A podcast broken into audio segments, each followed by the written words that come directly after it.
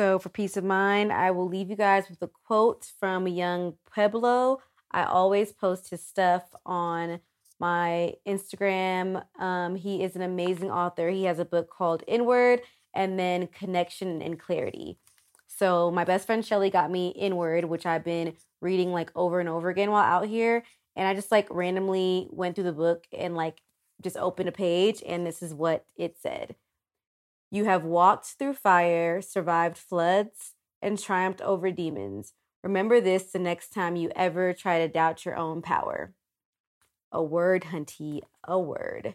So I'm going to leave you guys with that. I will see y'all next week. Let me get one more. Hold on. Let me find one more. Hold on. This is another one that I love.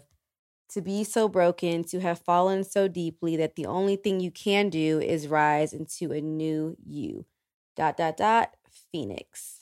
Yeah, y'all. Yung Pueblo, the, the boy. Okay. He be spitting honestly and truly. But okay, guys, see y'all next week. Make sure you guys are following at For Your Thoughts Podcast on Instagram, following me at Penny Peace.